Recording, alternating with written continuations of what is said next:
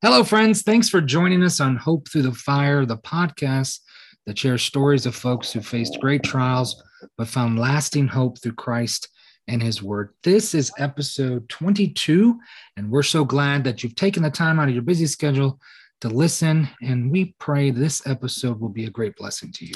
Yes, friends, that is has been our prayer since we started the podcast. We obviously are not doing this for fame or fortune, nope. um, or we would sadly fail. Yeah. Uh, but we want to provide you with a strong biblical content to help you through your fire that you're going through and point you to the greatest source of all comfort.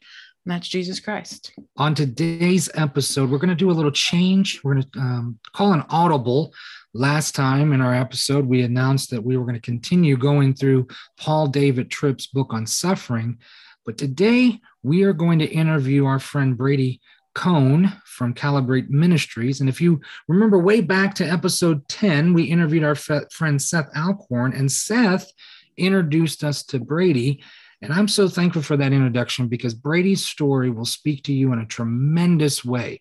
We're going to hear about how Brady went through a fire as a younger man of being trapped in a, a, homosexual lifestyle and how he found freedom in Christ. And we're going to hear how Brady found not only his freedom in Christ, but he found his identity in Christ.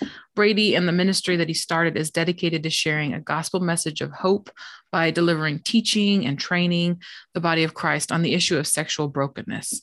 He speaks at churches and he's also started a podcast called The Great Exchange. His speeches and his podcasts provide people with the tools um, that equip the church being confronted by the onslaught of the LGBTQ agenda.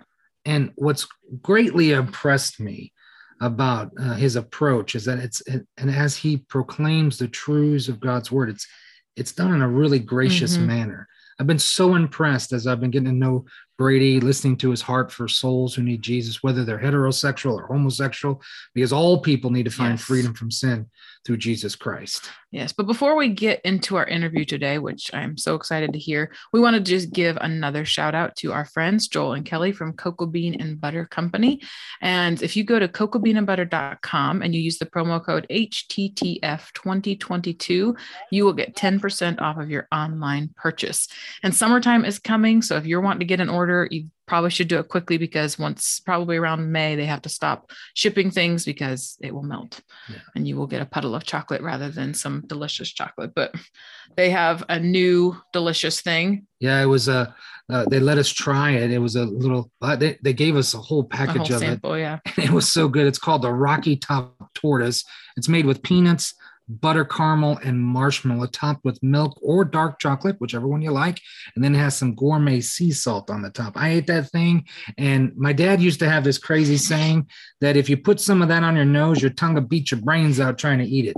That thing was so stinking good. It is so good. And it sounds like if you're not a mar, if you think, oh, I'm not really a marshmallow fan, don't don't discount it because I don't like marshmallows it's delicious. I don't really like peanuts in my desserts, but it was so good. Something about the salty and the sweet and the chocolate all together. So, so good. Good stuff. But if you place your order online, Joel and Kelly will also donate 10% of the purchase to the Morning Center, which is a pregnancy crisis center. So, your purchase of the best chocolate in the world will also go to help a worthy cause. So, with that, we want to provide enough time for our interview with Brady Cone. I've been listening to his podcast, reading up on some things that he's been doing my homework, and uh, man, I, have I've really enjoyed getting to know him. We've talked a lot on the phone, and so I promise you, you're not going to be disappointed with what Brady has to say. I'm excited today, and and I'm, we're honored to share our interview with Brady Cone with you. So let's get started.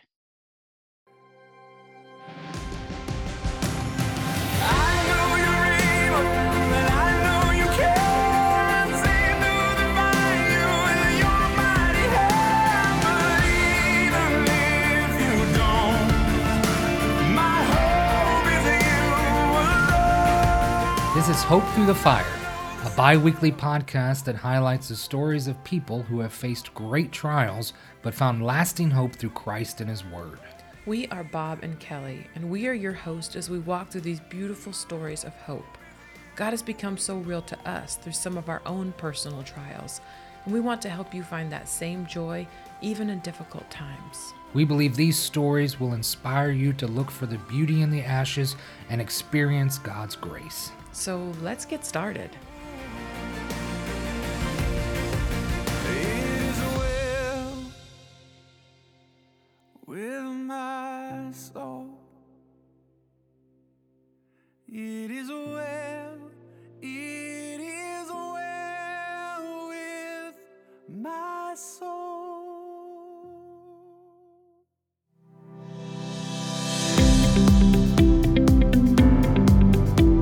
Brady, welcome to the podcast. We're delighted to have you, my friend. Tell us a little bit about yourself currently. Where you living and what do you do?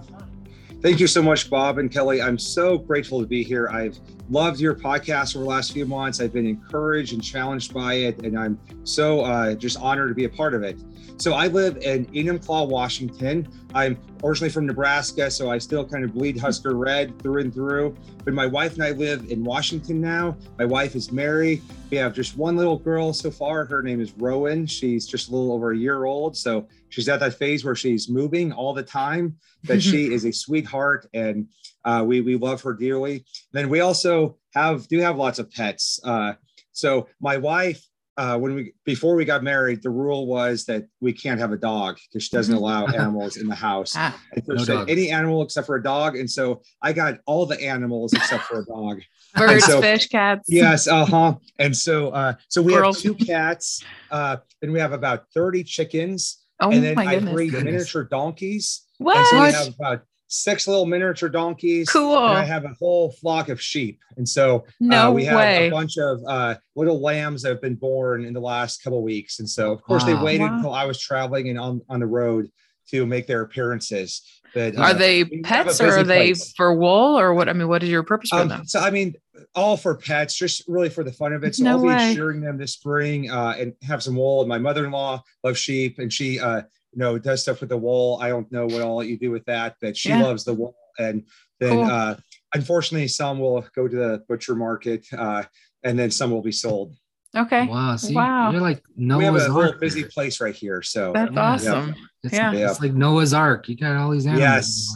Are yes. any of the animals in the house? I would assume not the sheep or the no, donkeys. I, I, sneak the cats in once in a while. Okay. Uh, when, when Mary's not looking. Sure. But, uh, that that's it. So. Are you are you a dog guy or do you like the cats better? If you could have a dog, would you do the dog? I would definitely have a dog, uh, mm. and I'd want it to be an indoor dog. You know, where it's like part of the family. But I I'm really embarrassed to admit how much I do love my cat. Mm. So I, would always call well, myself a dog guy, and I would still love a dog, but uh, I'm pretty fond of the cat. But you too. found out you're a cat guy too. You lost uh-huh. your man yeah. card. Sorry, man.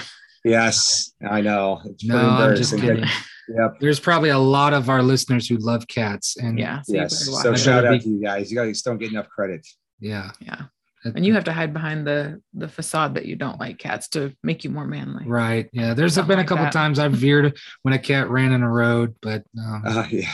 but, but uh-huh. you veered not to hit them because right. yeah. Not to hit them. Yeah not to hit them. Yes. he was that's, that's good. I was like oh wow. Clarify he was trying to miss the cat. So i'm we, like we can do some discipleship here if we need yes, to for sure. Uh, that could be another episode. Yes for sure. Yeah. Yeah so where in nebraska so originally from Taylor, Nebraska, which is central Nebraska, okay. middle of nowhere. As the whole county has 400 people. Wow. Um, the town has uh, only about 80 people, so it's a it's a wow. small little place. Cool. I grew up in Des Moines, Iowa, and my sister lives oh, in yeah. Omaha. My sister yep. and her husband live yep. in Omaha. So Nebraska. you all know you know all about the corn and all that.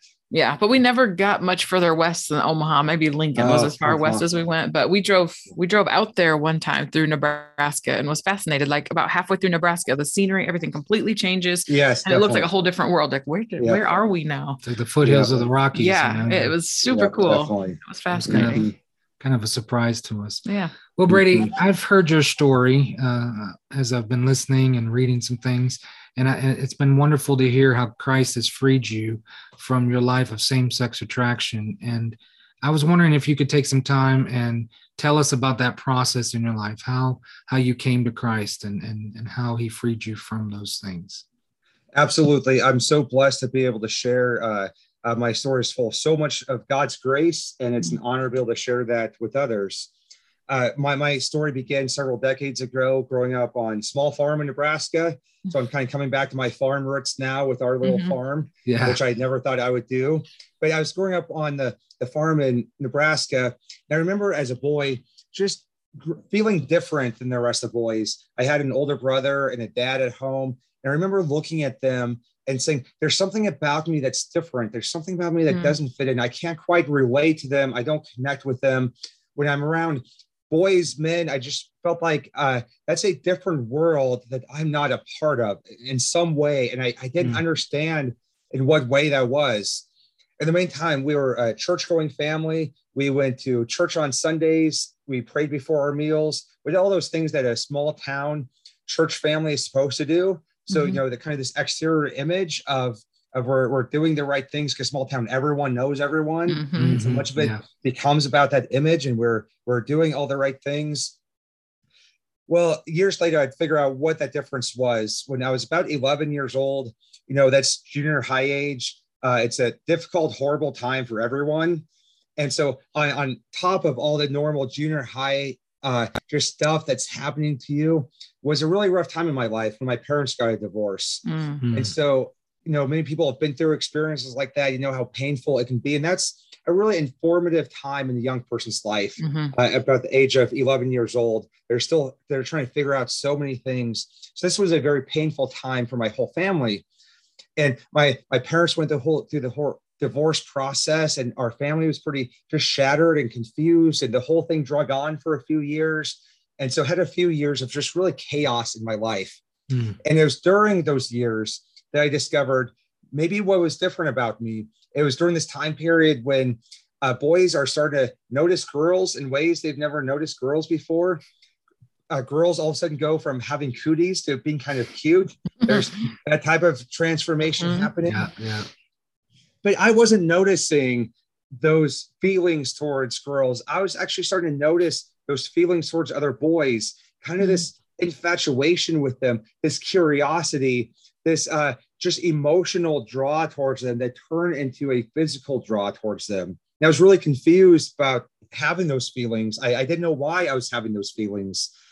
I grew up with enough church background to know that homosexuality was a sin, but I'd always grown up in some kind of very legalistic churches where it really was preached as from the standpoint of it's the one unforgivable sin. Mhm. Mhm. And so Yeah. just the fact that I had these feelings just really consumed me with shame and guilt. I Mm. was really struggling with just why I could be having these feelings and what people would think of me and overall, what does God think of this? Mhm. so I went through several years of of these feelings just growing and getting stronger and, and they started to consume more and more in my life just as uh any just things that we keep a secret started to fester inside and started to consume us and that's really where i felt like i was this is starting to consume me and so after my parents divorce my family had really walked away from the church and walked away from christianity because the image was blown knowing if your faith is about your image and then you go through this this crisis Mhm. like a divorce uh,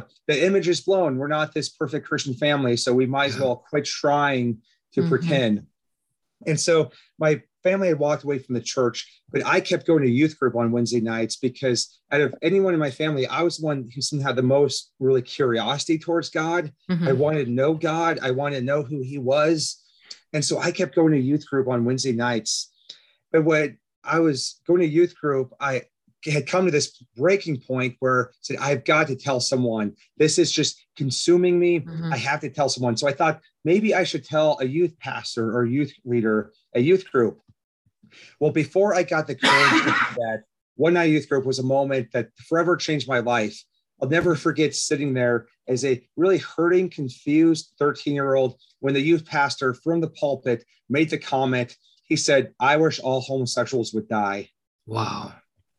Wow. And that moment was just like a knife to my chest. Uh, I'll never forget sitting there really thinking that that's me. And for the first time, I connected that, that that's me who he's talking about. And so I actually went home that night as a 13 year old and loaded a gun because we had guns in our house. I loaded a gun and was going to end my life. Because what I was going through my Mm. mind was if it's God's will for all homosexuals to die at youth, like I heard a youth group, which is how I was interpreting that because it mm-hmm. came from the mm-hmm. youth pastor from the pulpit, then I guess I will. And so I actually loaded wow. the gun. Wow. When, uh, I was about to push the trigger when I heard my mom walk in the front door. And so I kind of came to my senses and I heard and put the gun underneath my bed before she found anything. So I obviously didn't in my life that night, but that was really the start of a downward spiral in my life. That was the moment I put up a wall mm. and I said, I guess I can't let anyone in. Yeah. I can't let anyone see what's going on inside of me. I have to hide it all. And that was the moment that I developed a very deep distrust towards Christians. Mm-hmm. And it would be years till I stepped inside the doors of a church again. I didn't go back to youth group again. I didn't know how to process that, but I knew that I, I can't go back there. Mm-hmm. And part of that was I was so determined, I guess I have to keep this hidden. And mm-hmm. so if I'm close to those people, I can't keep it hidden from them. Mm-hmm. And so that was sort of a downward spiral through my teenage years where I was really struggling with these feelings and these desires. And it was soon after that that youth group instant which I discovered online pornography for the first time. And when I discovered online porn, I was instantly hooked and I was hooked not just because of the the sexual desire, I was so desperate to find a place where I felt understood, where I felt like I belonged, where there's people who had other fe- the, the same feelings as I did, and I found that in this online world of darkness, these people it, it they understood me, they wanted the same things as me, and I felt so much comfort in that, and I I longed for that so deeply. Mm and so after I got into the, into this world of online pornography, which was pretty new, this was you know 20 years ago in small town mm-hmm. Nebraska. Uh, but just like most sexual addictions do, that start out with thoughts and feelings, and then uh, then pornography. What I'm seeing on the screen is not enough, and so I started to find encounters with other men, and this was 20 years ago in small town Nebraska, mm-hmm. where the LGBT community was not out in public at all, mm-hmm. but I could still get online any night of the week and find a sexual encounter with another man. And so I started experiment that with with that, and um, and some of those were much older men, which I now know is abuse, and mm-hmm. I now mm-hmm. know was very illegal. But I was seeking it out because I was so desperate for that attention and affirmation from someone mm-hmm. that I was seeking that out. Then I started to experiment with same sex relationships and what does it look like to have a relationship with someone. And part of that felt really great. Uh, I remember some days waking up in the morning as a teenager feeling like I can't go the rest of my day without fulfilling these desires. Mm. And so mm. I'd find a way of doing that. And part of it in the moment felt great. But I was really struggling because I was struggling with what does this mean for my life? What does this mean for my future? Uh, can I ever have a family and be married and and have kids? Can is any of that possible for me? And and so I was really wrestling with that. And our culture was starting to talk about these issues a lot more. But where our culture was saying was that if you're attracted to the same gender, you're gay and that's who you are. And that's who you have to be. And you're mm-hmm. just born that way and in some ways that made sense because it felt like I was just born this way. I didn't wake up one day and choose to have these feelings. Mm-hmm. They developed over so much time that it's like, well, I guess that's true. I guess I am born this way. And so by the time I graduated from high school, I really just accepted my identity as a gay man. And this is who I is, am. This is who I have to be. So I have to figure out how to just be happy accepting this life.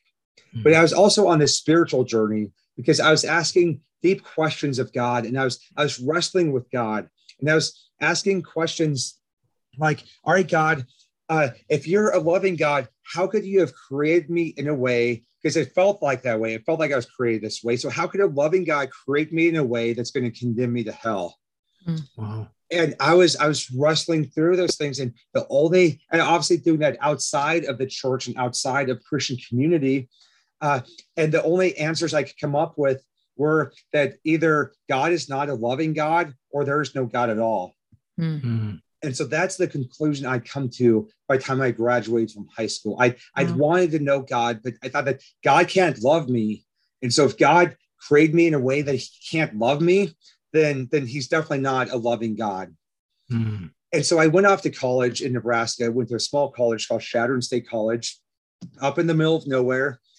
And I'll never forget the first day I pulled up to campus to to move into my dorm, the dorms on campus, there's this group of guys standing there who offered help me unload my stuff and move into my dorm room. And I thought that was so remarkable. It turns out it was that typical, you know, church college ministry outreach to the new mm-hmm. freshmen. Yeah, yeah, yeah.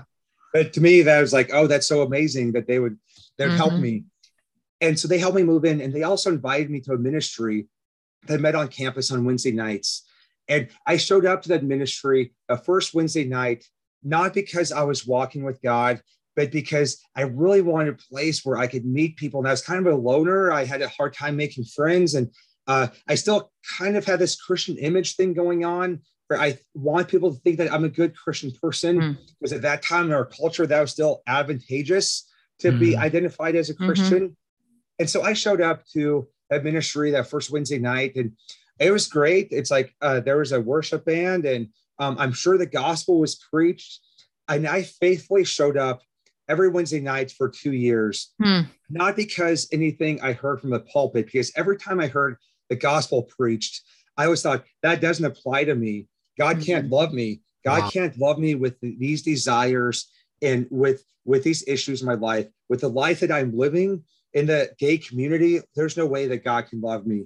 Mm. But I continued to show up every Wednesday night because of some of the relationships I built there. Mm. There's this group of upperclassmen men who just started to invest in me. They started to pursue me. They started to invite me into their community. Mm. They started to serve me in just some really radical ways and ways that people had never just loved and served me before. One of the guys, Brandon, he changed the starter of my car in the middle of the night in the door and parking lot so I could get mm. home the next day. These guys were just loving me and pursuing me. And there's something so intriguing about them. There's something intriguing about their faith that I had never experienced in a group of Christians. And I later realized is that they were so real and authentic and honest about their sin and their struggles, but they weren't just authentic for the sake of authenticity. They were authentic for the sake of repentance. Mm. Yeah. Because they loved wow. Jesus enough and God's word enough that wow. they weren't just real about their sin, yep. but it led them to repentance. Hmm. And they were they were so open about that that I could see Jesus transforming them from the inside out.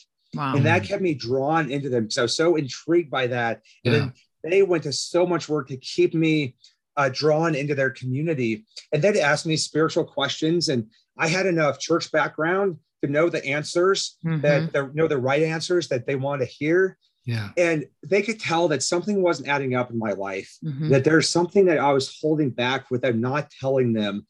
But uh, but they were they were just patient with me and they continued to pursue me. They continued to love me. They continued to just bring me into this community. And I hadn't realized over those two years how God was using them to soften my heart. Well, over those two years, I was also getting deeper and deeper into the LGBTQ life. And in a small town, Nebraska, it was still, like I said, much more underground, but it was there. And I was I was in relationships with other other men, and but I was going through those relationships, just feeling more and more broken.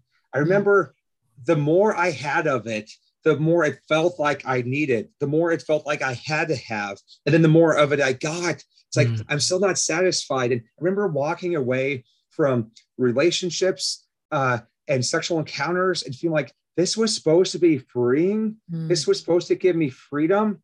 But I feel so enslaved to this. I feel so enslaved to getting more. And like, what's the what's the problem? What what am I doing wrong? Mm. Because this had promised to bring me freedom if I only just accepted this and lived hmm. this. Wow. And then I'd walk away from those encounters and those relationships feeling this isn't doing for my soul what it had promised to do for my soul. It's not making me feel loved the way that it was supposed to make me feel loved. And so, as I was going down this journey with the Christians on one side of my life, and God was using them to show me a different Christianity, I was also feeling more and more let down and frustrated and hurt by the gay life I was living, feeling like this is never going to be enough. Hmm. So I came to a place after my sophomore year where I really felt hopeless because I felt like that life has failed me. It is not done for me. What is promised not to provide peace for my soul like it had promised.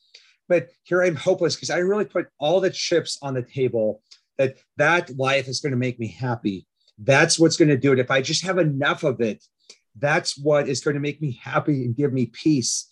And it had been the opposite of that. So here I was hopeless again because Mm. that's what I put my hope in. And it was letting me down. It was, it was failing me. I was feeling wounded by people in that community. And so, where was I to go from here when I put all my hope into living that life? And it was, uh, it was letting me down. I, I felt so hopeless that I was suicidal again. I was like, I can't go on. That was the one option it felt like I had. And now it's failing me. The people there are failing me. Uh, they're, they're, they're not loving me the way that they promised to love me. And so I decided as I was contemplating suicide, because I thought I had no other choice, I decided that before I, in my life, I want to tell one of my Christian friends about this double life I'm living, the secret life, which it turns out it wasn't as secret as I thought it was. Uh, they, they knew a little bit more than than, than Really? they had let on, um, Yeah. and they were trying to figure out how to navigate that. Mm. I decided that I want to tell one of them because it was going to be affirmation that my Christian friends, this group of guys who have been loving me, they don't actually love me. Mhm. There's going to be affirmation that they love the person they think I am. They love the image I've portrayed to them. But if they knew what was going on inside of me, if they knew the real life I was living, there was there's no way that they're they're they would actually love me. And so this is going to reveal that they don't love me either. And therefore, I felt the freedom that I'm going to end my life because it's going to be the proof and the validation that I need that no one loves me. Mhm. Wow. And so I told my friend Lex, I, I brought it, got up the courage, and it was a big moment. Uh, sat in my stepdad's living room, and I poured out my heart, everything to him. I, I told him about the sexual encounters, uh, the the gay pornography, relationships. There was prostitution involved in there. There was some some messy, messy stuff. And I actually had a gun loaded in my room. I said, after he rejects me, that's going to be the proof that I need and that's that's that's going to be the end of my life because it's going to be the proof that my christian friends don't don't actually love me. Well i'm still alive today so Hmm. obviously lex didn't reject me. Mm. Oh, said praise the Lord never for that. forget-" i know right? Uh and we're we're still friends to this day. Uh Wow, i'll never that's forget awesome. this moment where i poured out my heart to him. All these things that i i've been doing and the way i've been living. He walked across the living room gave me this big hug and said hey man uh, it's going to be okay i love Wow. you and god's grace is sufficient and your your sin is no better worse than my sin and we're going to get through this together Hmm. and that just that's those words blew me away i never imagined a christian of all Mhm. people will respond like that Hmm. and i was just blown away by that and i obviously did in my life uh I, I kept contemplating that and I kept thinking about this moment with Lex uh, for three days. I, I couldn't get that out of my mind.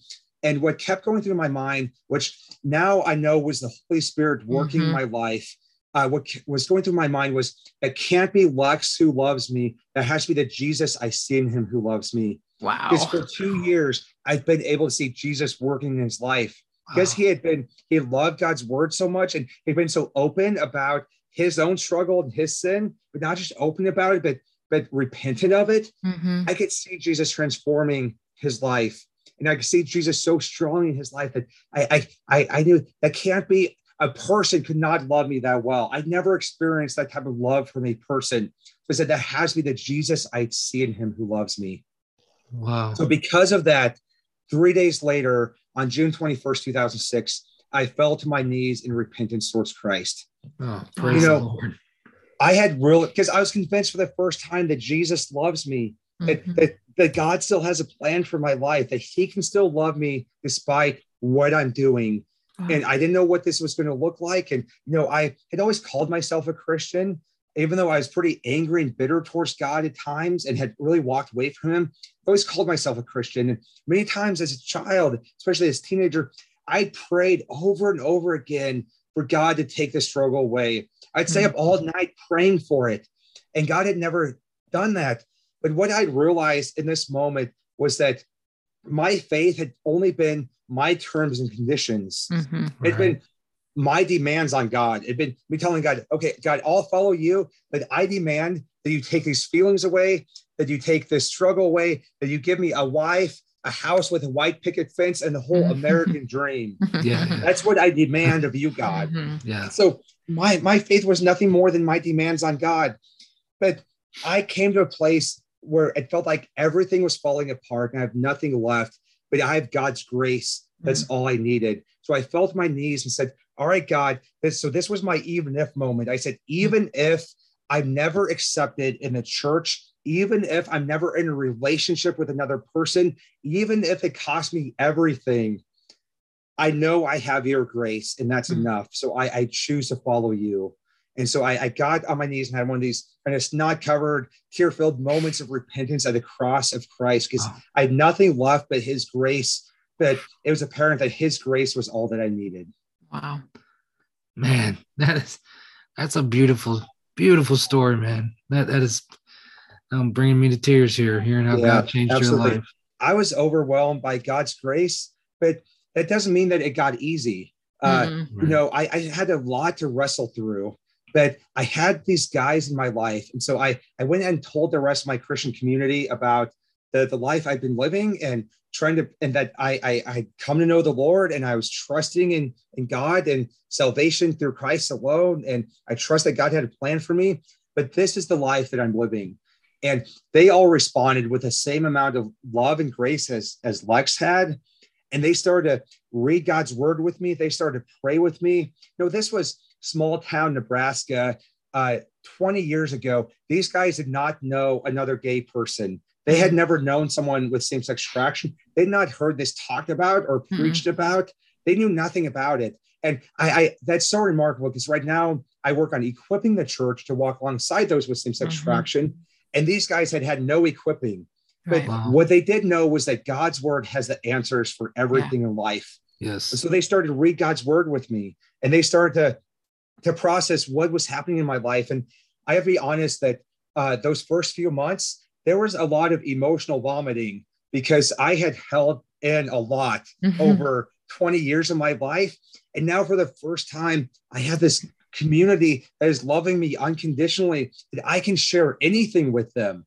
I can share what I'm feeling in this moment and what I'm I, I I did last night and the week before and the month before and the year before. I can share all this junk and they still love me. And so there was a lot of emotional vomiting those 1st Mhm. few weeks and months, but they loved me and they prayed with me and they started to read God's word with me and they they were listening to what was going on and trying to understand so that they could apply the gospel to it. And my life started to change. And you know, I I would love to sit here tonight and just claim that my life changed because God took the struggle away and he took the feelings away. and He didn't do that. And I feel like the goal that most of Christianity has for people like me before they even know Christ is to convince us to go from gay to straight. Like that's kind of the goal of, Mhm. of someone like me. But the transformation of my life that summer wasn't from gay to straight, it was from lost to saved Mhm. that, Wow. that God stepped into my life that summer. He stepped into my soul and he rescued me for eternity. And that is so much better than just, and so much more remarkable than just external behavior change. Yeah. Yeah. But as I fell in love with Jesus and the, the Jesus I found in God's word and I started to read scripture, then my life started to change. Mhm. Then I started to change the way I was living. And I was still, I was combing scripture that summer because I was trying to find a way to get off the hook because it's like, well, I still have these feelings, I still have these desires. So maybe I can continue to live in disobedience uh, and uh, and still have Jesus because his grace is sufficient, right? But as I was combing scripture, I couldn't find any justification to continue to live that life. And and I was coming across passages like in First Peter where it says, "Be holy as I am holy." And I knew that God has revealed this truth to me that He created marriage be between one man and one woman for a lifetime. And I don't know what it's going to look like in my life because I can't imagine walking away from that life. I Mhm. couldn't imagine it because it felt like my whole life evolves around that. That's everything in my life. It's my relationships. It's how I see people. It's my community. It's it's so much of my life. It's my identity. And so, how do I walk away from that? But thankfully, I had the conviction from God that His grace is sufficient. And even though I don't know what it's going to look like tomorrow or Mhm. next week or next month, I have the power inside of me with the Holy Spirit to be obedient today. and God will figure out the tomorrow. So I became convicted that I'm going to be obedient to what God is calling me to today, which is walking away from homosexuality. Mm. And I don't know what that's going to look like tomorrow or the week after that, but God will give me the grace then, just as he, He's given me the grace today. So I started this downward journey of of of walking with the Lord and have letting the Lord start to untwist what my heart had twisted and mm-hmm. understand what uh, my heart had twisted, and the lies that I had believed that had led me to that place. And that's been a long journey. It's been going on for 15 years now. Mm-hmm. And God is still, in His grace, revealing to me the lies that I had believed mm-hmm. that had led me to homosexuality. And in Romans 1, when it talks about a homosexuality, it's this progression. And it starts with they traded God's truth for a lie. Yeah. And because of that, they worship creation instead of the creator. And that led them to worshiping images of God instead of mm-hmm. worshiping God himself. And it's interesting, sexual sin is really the worship of people, and people mm. are made in the image of God. So, so God showing me how I was worshiping people, I was worshiping his creation mm. by trying to acquire something from mm. them. And and he started to undo those layers of my heart. And through his grace i had the power of the holy spirit to change how i was living. But then he sent set me down this road of sanctification of uh, through his grace again revealing lie after lie that i had believed that had led me to that place. And exchanging them back for his truth and people believe lies. I had believed so many lies, but God is faithful to exchange them back for his truth. And he's been doing that in my life for 15 years now. Wow. That's so beautiful. I love how your emphasis on on your same-sex attraction is not the identifying mark um, in your life, but your emphasis, as I've been listening to you talk, not just now, but in in other other avenues and other mediums, but I've been hearing the emphasis is that your your identity is in Christ. And I, Absolutely. I was I was listening to that today. Uh, I think it was episode four or five of your podcast, mm-hmm. and you you were talking about the identity in Christ, and I loved how you you develop that thought and what that really means to be have that yeah. identity in Christ. Do you mind talking about that and go a little deeper? Yeah, absolutely. You know, uh, sometimes a lot of people ask me, why is this sin of sexuality treated so differently in our culture than other mm-hmm. sins? Why are we being forced to celebrate it? Because uh, we're not forced to celebrate other sins, right. and which I do give some pushback on that. And it's like, you know what? I, I do think that I've been forced to celebrate celebrate gluttony at a church mm-hmm. potluck, yeah, yeah, like yeah. over and over again, mm-hmm. and we celebrate greediness and pride and yep. you know uh, material possessions and it's like we do celebrate like we're just hardened to those things and so mm-hmm. uh, so i think that we need some perspective on yeah. um, it's not just the lgbtq community that celebrates sins we've just many times seared our conscience towards other sins yeah uh, but, but i do believe that uh, what makes homosexuality so different is it's such a matter of identity mm-hmm. it doesn't just feel like this is something I'm doing. It feels like this is who I am. Mm-hmm. And it feels like I'm born this way. It feels like everything about me uh, evolves from that. Like this is who I am. And it's my identity to the core. And I've never experienced any other sin, which I've experienced a lot of other sin, but no other sin that impacted your identity the way that that sexuality does. Hmm. That's so deep and it's so all encompassing that it, it, truly feels like this is who I am. And so I didn't keep that with an open hand. I didn't know what to do that with that right away, but all I knew was that God's word has the answers for everything. And I was growing in my relationship with Christ. And so pretty soon my identity in Christ started outweigh my identity in my sexuality. And my identity and sexuality started to become less and less important. It started to become less and less of who I am. To eventually I realized that that's not what I should even have my identity in that hmm. regardless of my feelings, regardless of my attractions, uh, I'm defined by Christ. I'm not defined by the labels that society gives me. I'm not even sometimes defined by the labels that the church gives me. Mm-hmm. But my identity is in Christ mm-hmm. and Christ alone. Yes. And that was really a, a key moment in my, my sanctification, my walk with God to realize that this is not who I am. Mm-hmm. Maybe it's something I still struggle with at times, and and I've still been having to wrestle through. And God is still exchanging some of those lies for His truth and and working on me. But regardless of what I'm struggling with in this moment, it is not who I am and it is, does not define me. Now, I think that's an important piece of discipleship for Christians with same-sex attraction is working through the identity and realizing you are so much bigger than your sexuality. Mm-hmm. You are so much bigger than those feelings. You are in Christ. And, and that means you have value through him that he is the one who gives you your identity, not mm-hmm. the feelings or attractions you're having in this moment. That's wow. awesome. That's, That's great. That is really great. One beautiful aspect aspect of your lectures and podcasts that we've appreciated is how gracious you are when you're talking about what the Bible says concerning same-sex attraction. And I'm sure you you you experience both sides of that coin with the youth Absolutely. pastor being horrible to you and saying that people should should not even be alive to these Christian men who were just kind to you, even though they kind of knew what was going on. Um, I, have you experienced other difficulty even since coming to Christ from religious people who maybe misinterpret your graciousness yeah. as condoning people's lifestyles? How do you respond to people like that who are harsh towards you and your ministry or to other people you know that have struggled with this? Absolutely. And so this is my, my ministry is focused on not reaching LGBTQ people, but mm-hmm. equipping the church to do so. Sure. Because the church is the body that Christ put on earth to make disciples. And so yeah. my my role is to equip the body of Christ. And I've had uh, all those moments in churches where it feels like there's arrows from every direction. Mm-hmm. There's mm-hmm. definitely arrows from the secular world, from the LGBTQ sure. community.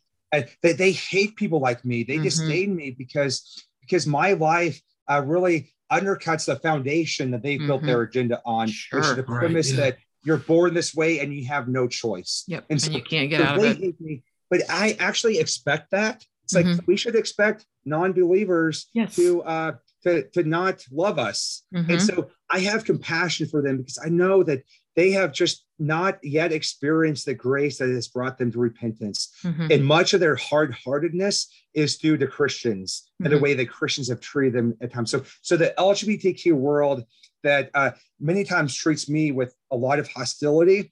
Uh, I, I, I have compassion for that. Mm-hmm. Um, I think where it's harder for me to navigate over the years, it's with inside the church yeah. because mm-hmm. uh, with inside the church, it still it feels like arrows from every direction. Mm-hmm. Either you're uh, being too full of grace, or you're being too this, or you're being too that. And when I speak at churches now, there's still small towns where I speak at where um, people have the attitude that this type of thing should not even be talked about in a mm-hmm. church. Mm-hmm. Sure. In fact, I got that last night at a speaking engagement uh, really? I spoke at at a church where it was a special event where they came to hear that, but they mm-hmm. still were had a hard mm-hmm. time. Were giving the pastor a hard time afterwards, and really struggling wow. that, that, we shouldn't wow. be talking about this.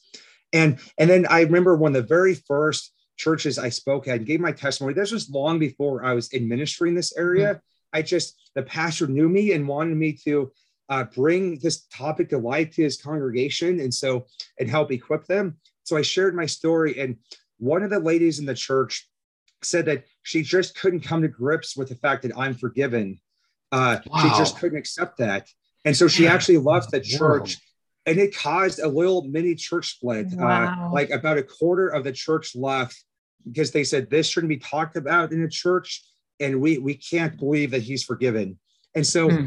and then there's parts of Christianity that have been swayed in the other direction on, sure. well, is this really a sin? Is this mm-hmm. really wrong? Uh, mm-hmm. And so, um, so it feels like every time you talk about it, it's like it's walking on eggshells because there's mm-hmm. there's this whole spectrum. There's going to be some people in every spectrum, uh, in every audience, in every church, and there's going to be some arrows in every direction. Mm-hmm. But my response is that these people they need grace yeah and most of the time when i've experienced people in the church who are self-righteous who are legalistic it's because they have not yet experienced god's grace in some deep areas of their life yeah is this attitude is coming from a place of self-righteousness mm-hmm. and to justify their own sin or to feel better about their own sin we always have to have an enemy out there yeah and so this has been an easy target for self-righteous Christians because uh, it can be an enemy out there that we're fighting against yeah. uh, to to kind of cover up our own sin. And yeah. so, yeah. so yeah. even though I've I've had some angry moments, and sometimes we have to speak firmly to mm-hmm. those people, and sometimes we have to to uh, call them out on where they're at. I my heart breaks for them because Yes. there's usually hurting and pain behind their self-righteousness. Yeah. And so Right. we You're want right. walk along beside those people and and and bring them alongside us and help soften their hearts and uh, really equip them to walk alongside others. And sometimes that might be dealing with their own life, Mhm. dealing with their self-righteousness, the lies that they've believed that are behind that. Wow. Wow. I just love that. Like you just showed you're like a picture of grace. You Yeah. experience grace and you have learned how to give grace in turn. And I just think that's beautiful. That's something that a lot of people have a hard time. I Oh, still have a hard thank time you. with that sometimes Thank is you. giving that same grace that I have received. Yeah. Yeah. But I think and, that's and. I have to navigate that in every church I've ever been a part Sure. of because eventually people are going to find out, especially when this is my ministry. Yeah. And so it's like, uh, uh, and I've I've had very gracious churches, and I've always had the supportive leadership of the churches. But there's people who Mhm. feel uncomfortable Treat you- around yeah. me in my own church uh, wow. because of the, the, this past that I've had, and Mm, you know they still talk about these issues in ungracious ways. mhm. That it's an Mm. opportunity to come along beside them Yeah. and help grow them Yeah. and uh and be a part of their sanctification Yeah. and so um we we don't we, you we have to proceed in these issues with having a thick skin but a soft Yeah. heart and not becoming embittered towards people whether it's the secular world out there or the brothers and sisters that we're trying to do life with who still don't understand That's beautiful. That is having a thick skin and a soft heart. I love that. That is so Mhm. beautiful. How would you say um, the starting point is for someone who is trying to defend the biblical view of uh, God's design for marriage? You know, there's there's a lot of That's places you question. can go. Um, yeah and even even on the other side somebody who's who's strong in in, in affirming the lgbtq uh, lifestyle you know where do you start to help them you So- know? Yeah, great question. So let's let's go to the first part of that. How do we uh, help Christians defend truth? Mhm. You know, many times when I go to churches, uh, I'm they come they have me come to try to figure out how do we respond to the culture out there, and and I, I like to reframe that conversation because our response starts in here in the church because we've all twisted sexuality in some way, and so many times within uh, the body of Christ, the the attitude is still look at the gay community out there. Look how they're ruining the sanctity of marriage. I hear that all the time. They're ruining the sanctity of marriage. And I, I, I look at the congregation and say, you know what? I'm pretty sure that heterosexuals have done a really good job of that over the last hundred years through no fault divorce and cohabitation and pornography and all kinds of sex outside of marriage.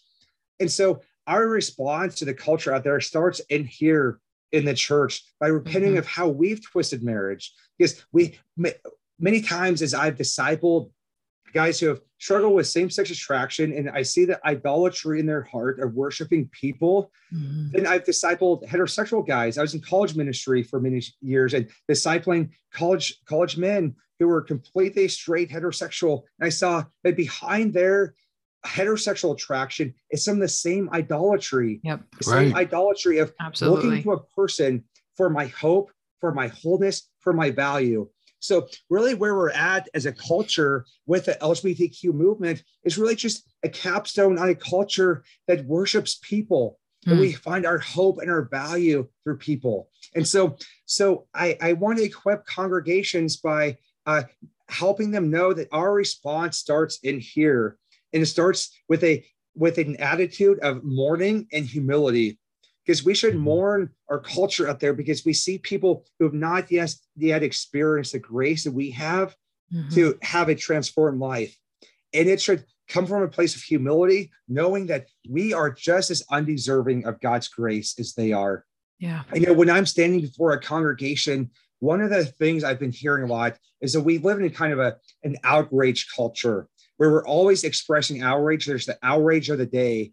And, and we just kind of feed in that outrage. We're so outraged by, by things happening in our culture. And one of those comments I hear a lot is, you know, you'll see two, two men who are, you know, in a, a relationship or a same-sex marriage and they adopt a child. And uh, and I see Christians outraged by that. And they say, this child was not meant to have two dads. And I respond to that with, do you know else who else has two dads?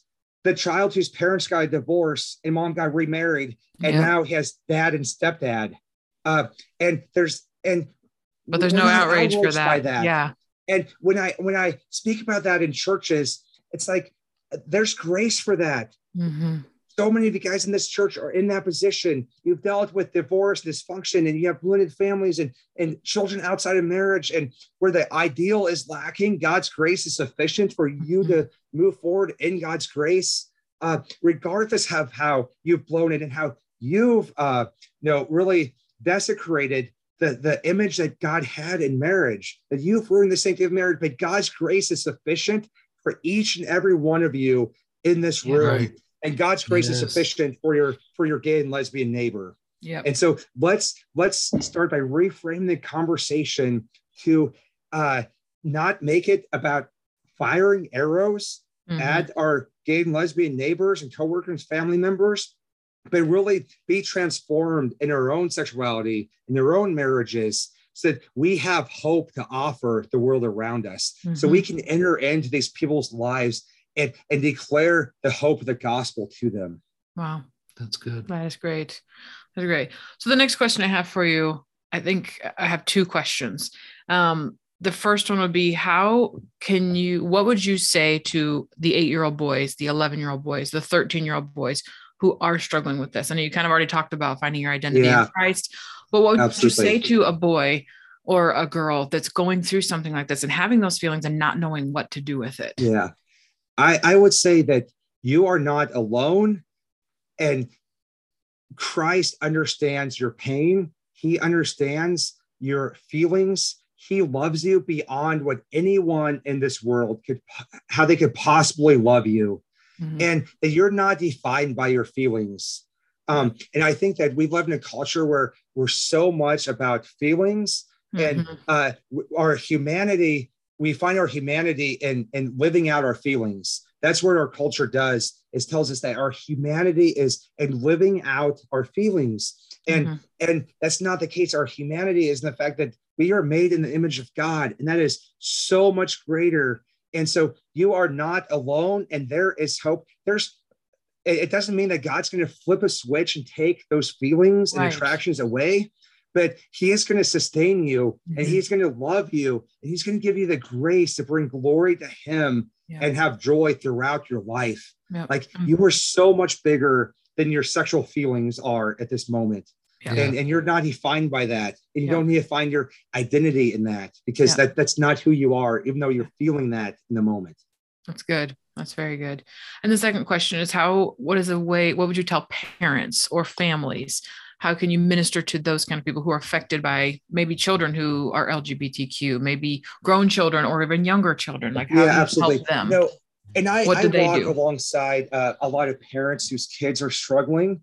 Um, many of times, those are crisis situations where, uh, you know, the child is college age, and an adult now, and comes out of the closet, and it's this crisis situation where the parents have no idea what to do. Right. And there's sometimes when those parents obviously know and love Jesus and they are doing a great job. And now this is just a, a, a new challenge to navigate in Mhm. parenting. But many times it also reveals a lot of maybe idolatry in parents and, and parents' own issues. Because many times I get together with parents and uh, they're so devastated that their child came out of the closet. And uh, I'll, I'll start talking with them. It's like, you know what? Your problem isn't that your child is gay. It's that they don't know Christ, Mhm. that they That's don't right. know Jesus. Yep. That is That That's the their bigger, bigger, problem. bigger problem. And Yep. they've never known Jesus. Yeah. And but many times it's like you haven't been very concerned about your child's spiritual life until they came out as gay because you're Mhm. so concerned about how it might reflect on you. Yeah. And what comes out in some of those conversations is like, well, what will my church think if they know that I have a gay child? Right. What will my community think? What will grandma think? And Mhm. so I go into those conversations uh, knowing that many times there's an attitude of, will you go fix this situation or will you fix Uh-huh. my child? And I say, I can't do that. But God has something in this for you because he uses our circumstances to reveal what is going on in our heart. Mm. And maybe there's something in this for you that you can grow and you can grow in trusting God in new ways you never knew you had to trust him.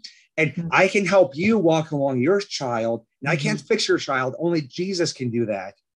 But I can walk alongside you as you love your child. And so I've dealt with hundreds of those situations, and I've seen parents grow so much through it. Wow. I've seen parents embrace that of, of God is can use me to reach my child Mhm. and really evaluating um uh you know um where where did this happen maybe how how have i contributed and i i have to be very careful because i never want to blame a parent for their child's Mhm. sin Sure. because we are all culpable for our own sin and our own Yes. choices and so scripture makes that very clear however when an adult child comes out of the closet a parent can take can take ownership and say man like maybe there were some unhealthy dynamics Mhm. in our family and maybe i said things that hurt my child that were very painful and and taking responsibility for that can show so much humility that is actually the Mhm. process of softening their child's heart Yes. now, I've seen parents who uh, one of the first the first conversations that uh, they have with their child after this moment is being able to sit down. It's like, I am so sorry that you were struggling with this for so many years and you did not feel like you could tell Yes. me. And I am so sorry for what I may have said that hurt you over the years. Mhm. And that level of humility has softened their children's hearts many Yeah. times towards Christ. Yeah. Yet I see a lot of parents also in that situation where uh, they're they're they're so angry and they're so bitter, and they say, uh, "Well, my child is so hard-hearted all of a sudden, and they don't even want to talk about it. Why won't they talk about this with me?" Mhm. And I, sometimes I have to inform the parents lovingly and gently. It's like it's no wonder your child doesn't want to talk about this with you because they heard the way that you talk about those people Right. around your dining room table for years and years. And Yeah. inside they knew they're talking about me. Mhm. It's me who they're talking about. Yeah. And so that's going to take years, maybe, of humility and grace and reconciliation Mhm. because unintentionally, and there's grace for you as parents. There is grace in that. And God's grace is is big enough for eh, for parents to uh to acknowledge that, say, oh man, I was blinded to this area. And I talk about people in a way that was not edifying, that did not show grace, Mhm. not knowing that my child sitting around the table was deeply affected by that. Mhm. Yeah. And but God's grace is sufficient for parents to move forward and to take ownership over that and show humility, the humility of Christ, their kids. Wow. And so then I think that as I get farther and farther into this ministry, I, I deal with so many of those situations. And so then I, I always think it's this is so tragic. If this could have been dealt with 10 years ago, instead of when this child was 22 and now came out of the closet and is hard hardened bitter, it's like, what if this Mhm. child had been able to deal with this when they were 10 years old? Yeah. Yeah. uh, and when they're 12 years old, Yep. when these feelings started to develop, what Yeah. how could this situation have been so much different if our churches and our families had been equipped to to engage in their children's hearts Sure. and, and disciple them, disciple them in the lies that they're believing, disciple them and the feelings that they're developing, because we know that we don't trust our feelings. We say that in the church all the time. We don't trust our feelings. Our Mhm. but our feelings are important because they reveal what our heart is believing. Mhm. And so we need to disciple our kids and help them understand from an early age what is your heart feeling? And therefore, that's an indication of what it's actually believing and, and Mm. shepherd that heart towards God's truth. And so that it doesn't snowball inside of them for for 10 years and then they come out of the closet as, at 22 and it's this big crisis situation Mhm. that, that goes with all of our kids because all of our kids are developing sexuality and they need to be discipled in that and so i think that one one way that we've gone wrong in discipleship of our kids is that we've assumed that as long as they're turning out straight then that's okay we don't need to talk about it because my Mhm. boy is interested in girls but uh, we see what a wreck that's become in our culture because we have Right.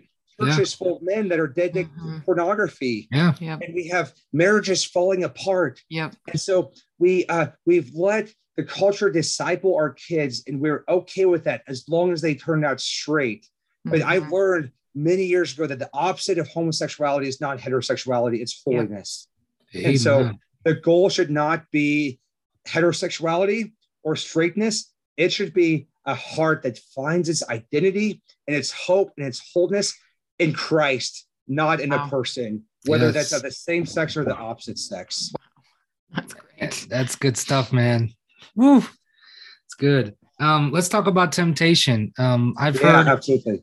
I've heard some folks, you even wrote about this on your website about how some people think that temptation or thoughts, they're they're they're not wrong. It's acting out on those mm-hmm. those temptations. Mm-hmm. And I love how you you uh, kind of lovingly debunked that with scripture. And you talked about how because some people use Jesus uh, he was tempted in the yes. wilderness. And yes. I love how you talked about that. I don't know if you could take some time and speaking of that and talk about the difference between what Jesus went through in his temptation, what we go through in our temptation, how how that's a big difference. Absolutely. That's that's a great question.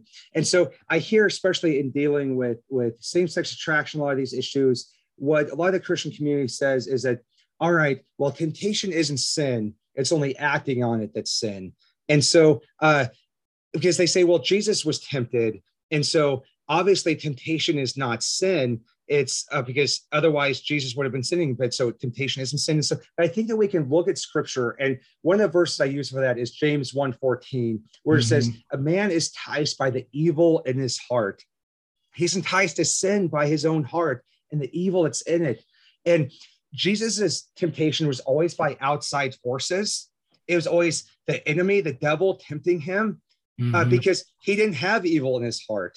Uh, and so he wasn't enticed by the, the, that evil in his own heart. And so I think that's a very too much of a simplistic view to just say that uh, that temptation is not wrong because Jesus was tempted. Jesus was tempted by outside forces, which certainly we are too. We have an enemy that's out there to, to kill and steal and destroy, but we also have evil in our heart and we're enticed by that evil. So yes. I think we need to distinguish between between those two. And then how that plays out with same-sex attraction is that there's kind of a whole movement within the side of the church. And I think that this goes with a lot of sexual attraction, whether it's gay or straight. Because I see many heterosexual men who don't deal with their temptation. They say, well, I just can't act on their temptation. And so we know at some point, temptation crosses over into being lust. And so mm-hmm. I think that there's there's um, a big uh, debate on what's that line? Where does that that temptation go from being just temptation and thoughts of being lust? And I think that we've moved that line way too far forward to where we're walking way too far towards sin and mm-hmm. letting our minds continually live in a state of lust that uh, we write off as temptation, but that's actually lust that God says is adult is adultery in our heart. And so when it comes to same-sex attraction, I think that uh, it's really hard to for people to accept that um, uh, that these feelings need to be dealt with too, and not just the behavior. And I think that one of the reasons why that is so hard is because we have a misplaced view of what sanctification looks like. And so many times people with same sex attraction, they've been put in a place of feeling guilty and with false expectations of, well, if you read your Bible enough and pray enough, God will just take it away. They've been made to feel like there's something wrong with you because God didn't just flip a switch and take this away, and you don't have enough faith. And so, so they've become hardened towards even dealing with the desires because they've been had so much guilt put on them for having the desire. So they've kind of flipped another direction of, well, I'm not going to try to pray away the gay, but instead I'm just going to accept that these are these are feelings that I have forever. And and there's a whole movement even in our culture called celibate Christianity where they actually celebrate those feelings. And I think that part of that is a response to how the church has placed um, heavy yokes on them that were undue that that said that uh, if you if you know Jesus, if you have enough faith, this will all just go away, and mm-hmm. it didn't. And so they're they're overcorrecting in that because the hard place is to be is the center road where understanding that I still have these feelings and I need to do something with them.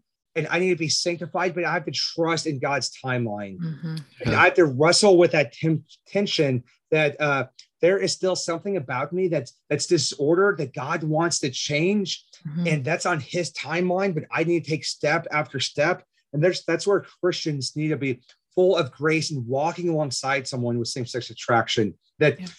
sanctification is never complete on this side of the cross. Mhm. And so we we can't put our own timeline on someone else's sanctification, yet we need to help them be obedient to what God is calling them to today and tomorrow and the next day in their own steps of sanctification.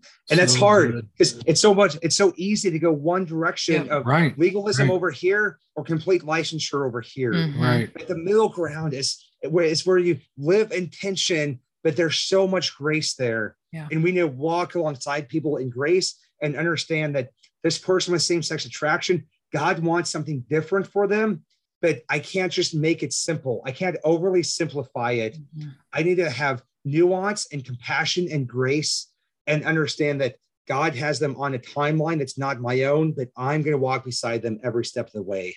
Mhm. It's good. It's Very very good. good. Yeah, that's great. So we always want to equip our listeners with good resources. Tell us about Calibrate Ministries and its role in equipping and helping people affected by the LGBTQ agenda. And tell us also about your Great Exchange podcast. Absolutely. I'm so grateful to be able to share. I started the ministry, Calibrate Ministries, about eight years ago. I was in college ministry and I actually uh, didn't really want to go into this area of ministry, partially because it felt like this is who I used to be. It's no longer who I am. So I don't really want to talk about this every day. Uh, but eventually I was obedient because I seen there's such a need. There's such a need in our churches because we have families who are hurting. We have people who are hurting. And I want people to have better experiences, a different experience in the body of Christ than I had. And so I eventually uh, started this ministry, Calibrate Ministry, so I could equip the church to walk alongside families who are dealing with sexuality issues. So, as part of my ministry, there's sometimes direct one on one ministry to someone who is trying to leave the LGBTQ life and or deal with their same sex attraction. My ultimate goal is to point them back to the local church and to equip their church because it's Mhm. the church that God put on this earth uh, Yep. as the primary source of ministry.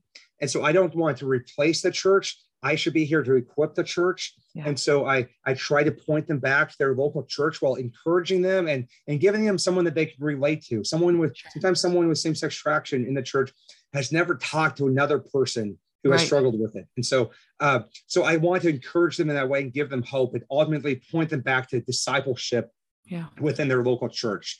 And then, as part of my ministry, I do a lot of speaking. I speak at churches and youth groups.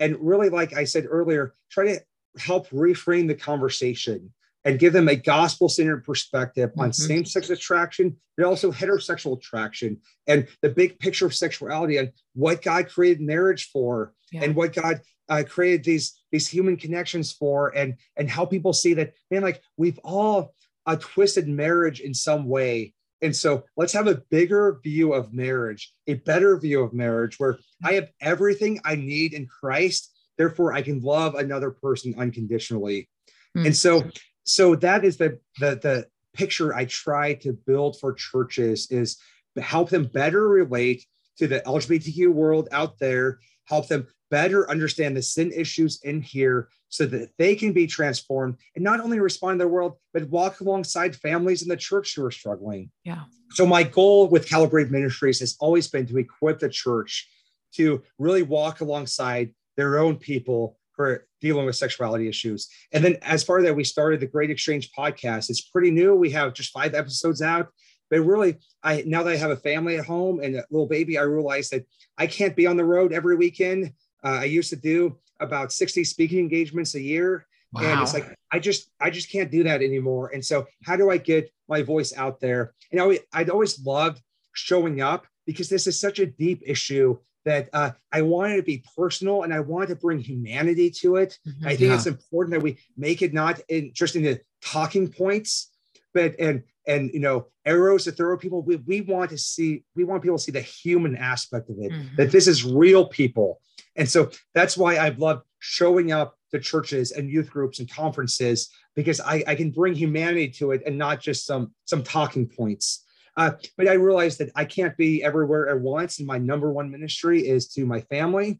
Mm-hmm. And so, uh, so it's a way to have a bigger audience with less travel. We started the Great Exchange podcast, and I'm so excited about it because the basis of my story many times is is Romans one. We exchange truth about God for a lie and worship mm-hmm. creation instead of the Creator. And God took me down this reverse course of of revealing lies that I've believed and mm-hmm. exchanging them for His truth. And so we talk about it on the podcast. What lies have we believed about yeah. culture and about relationships and marriage and sexuality? And let's exchange those for God's truth.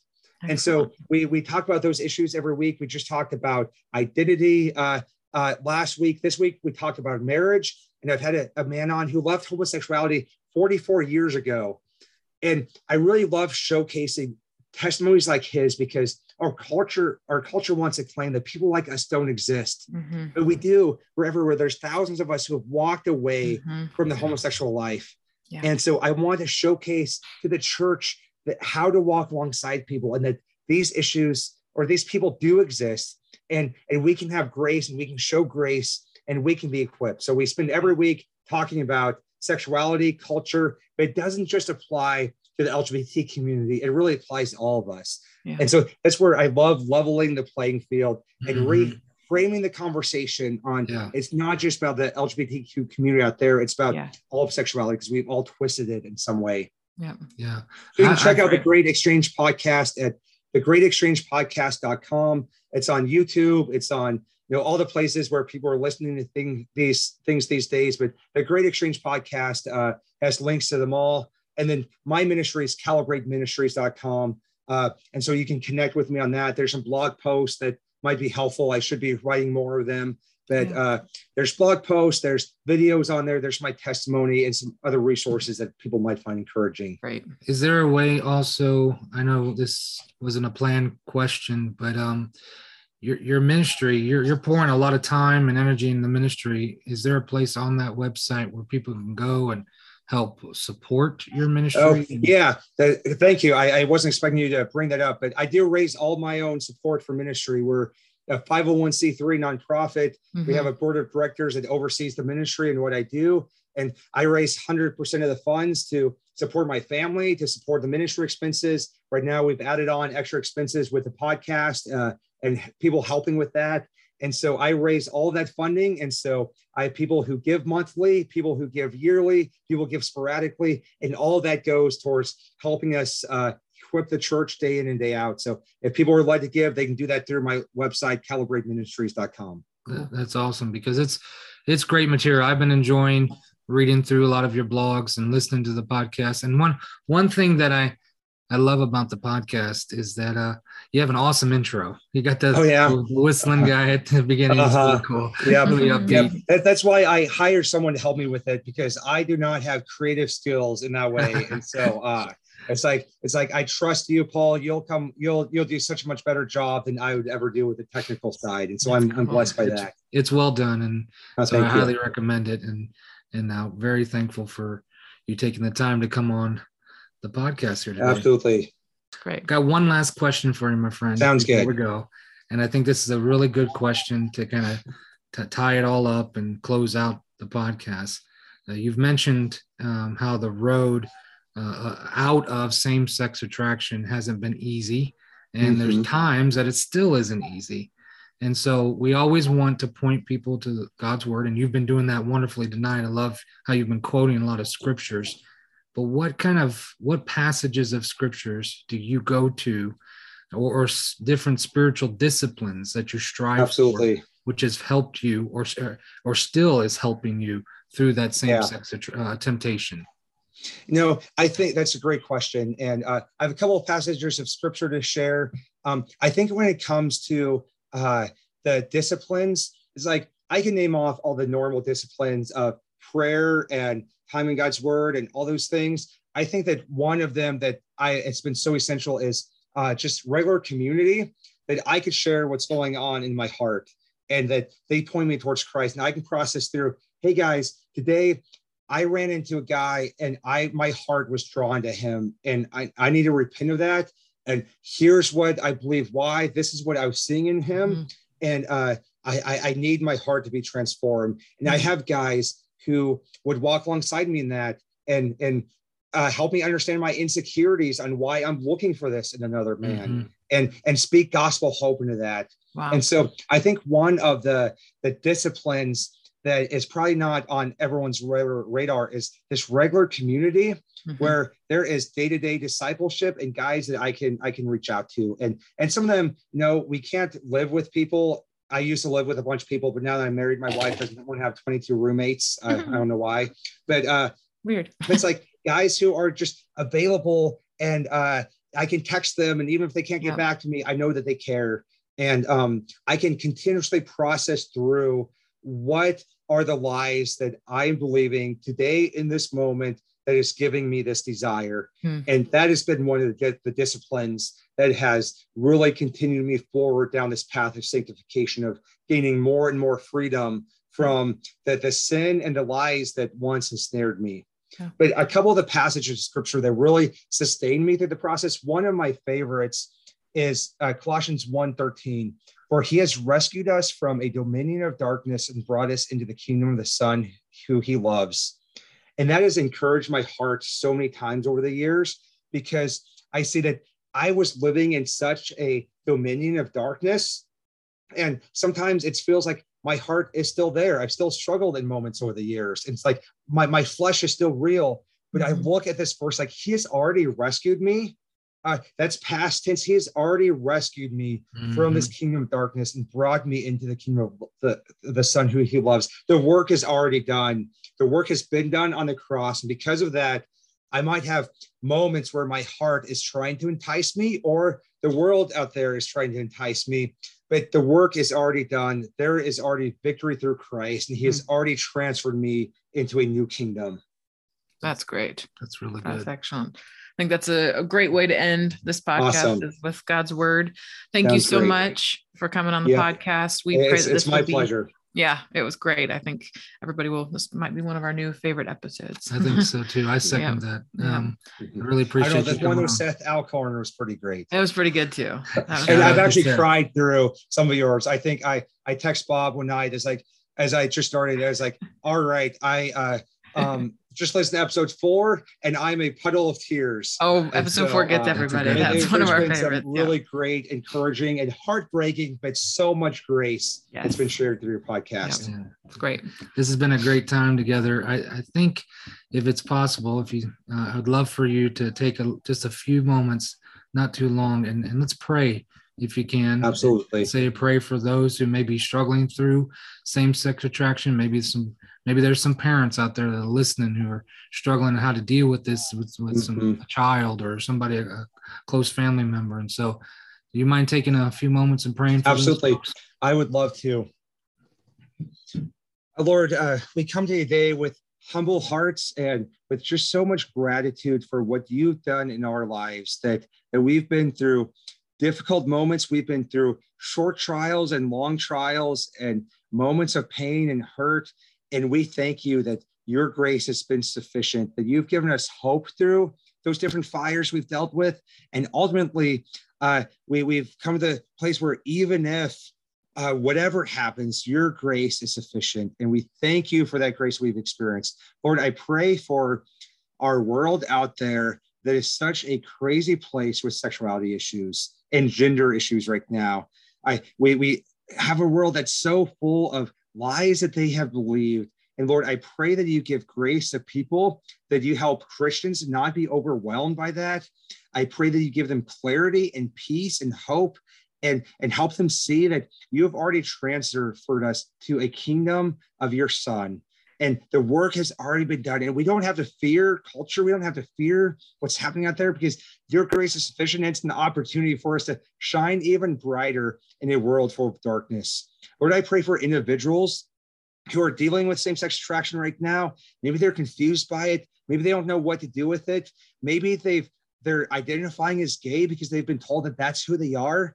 Lord, I pray that they'd see your truth. I pray that they would see that you have something for them, that you have love for them in such a deeper, more remarkable way than the world could ever love them.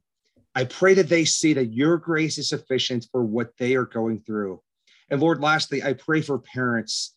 I pray for parents of older kids who are struggling, that those parents could, could have humble hearts to enter into that struggle of their kids. I pray for parents of young kids that these parents would be emboldened and empowered to disciple their kids, that they don't have to be afraid of what our culture is teaching our kids, even though they should be aware, they should have hope that the responsibility to disciple our kids is in the home, and you have empowered us to do that.